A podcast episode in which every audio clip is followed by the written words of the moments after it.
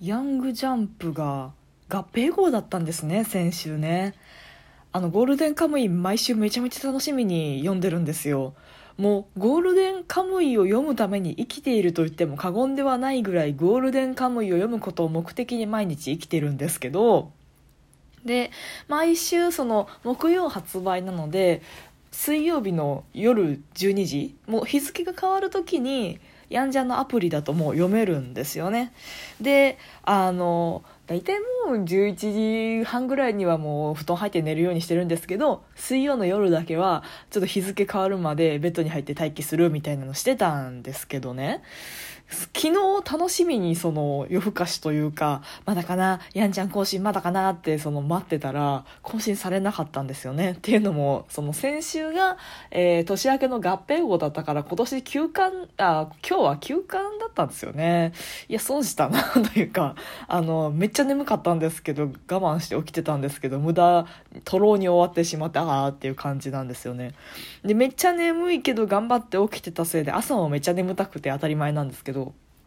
で目覚ましかけて、えー、あもう朝になってしまった。辛いぜ。仕事辛いぜ。と思ったところまでは記憶があるんですけどふと目を覚ましたら2回目のアラームが鳴っててあの二度寝してしまったっていうね。まあそういう今日の朝のスタートなんですけどまあそれはどうでもよくてですね。あのマルチタスクについてなんか考えたんですよね。その昨日とおとついと料理しながら配信みたいなことをやったわけですよ。で、すごい大変だったのね。えっと、手を、まあ、そもそもこの料理するために手を動かしながら、で、喋りながら、で、時折スマホの画面も見てコメントも来てるかどうか確認しながら、みたいな。こう、ながらながらでいろいろこう、やりながらっていうのが本当大変で、配信中にも言いましたけど、本当あの、上沼恵美子さんのおしゃべりクッキングはすごいなと思って。おしゃべりしながらクッキングってこんなに大変なんだっていうのをねもう本当思い知らされたんですよでねあと最近発達障害の子どもの特性みたいなのをちょっと読む機会があって見てたんですけどあのマルチタスクが苦手っていう特性が出る子もいるみたいなあの話が書いてあったんですよね。まあまあもちろんあの発達障害って結構いろんなパターンがあるので必ずしもなんだろう ADHD だからマルチタスクできないとか ASD だからマルチタスクできないとかそうとも限らないそうなんですけど中にはそのあの不器用な不器用とかそのマルチタスクできないっていう特性が現れる子がいるらしくってへえ、そうなんだと思って見てたんですけど私もねその気あるなと思ったんですよね。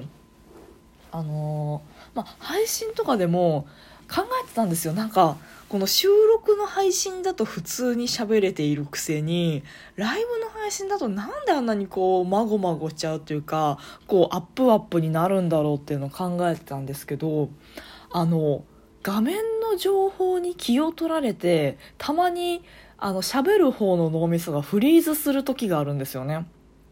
あ今一人人増えたわとか減ったわとかあとは配信時間何分だわとかなんかそういうことをふと頭で考えちゃうとその脳みそのキャパ容量が一部こう取られちゃう感じでで喋ることだけに集中していたら喋れるんですけどなんかちょっと気の散ることとかがあるとそっちに気を取られて喋りづらくなるというか頭真っ白で言葉が飛ばっちゃうみたいな。なんかそういうことが起きてるなと思ったんですよね。で、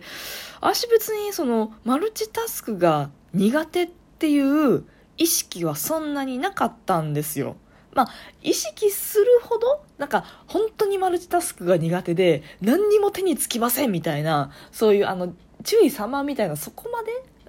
日常生活に支障が出るほどのあの苦手ではないけどうっすら苦手なんですよね。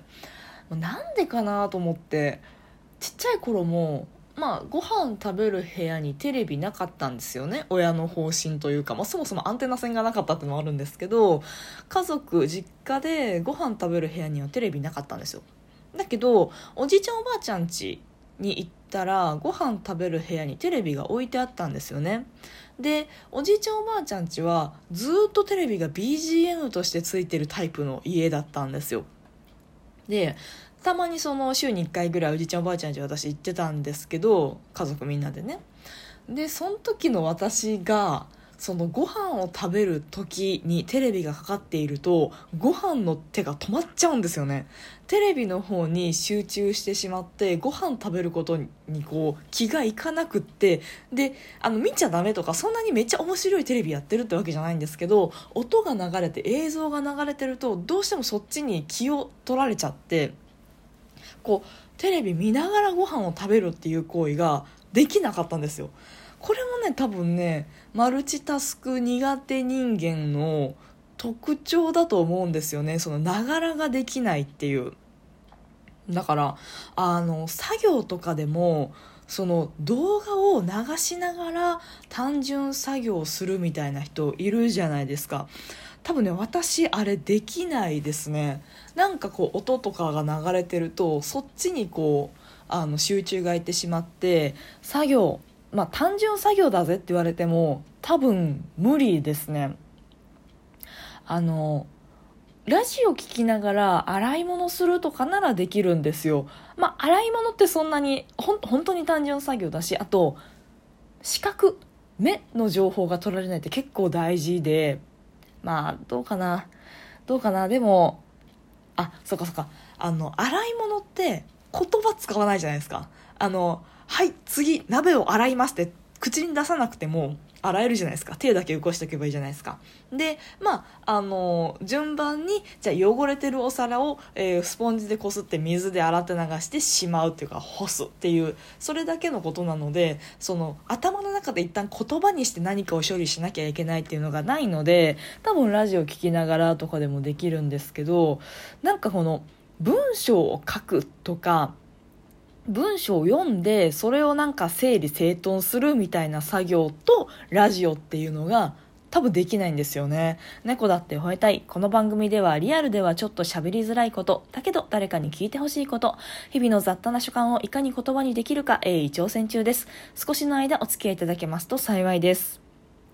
そう。多分そうだわ。あの、多重音声がダメなんだわ。脳内で。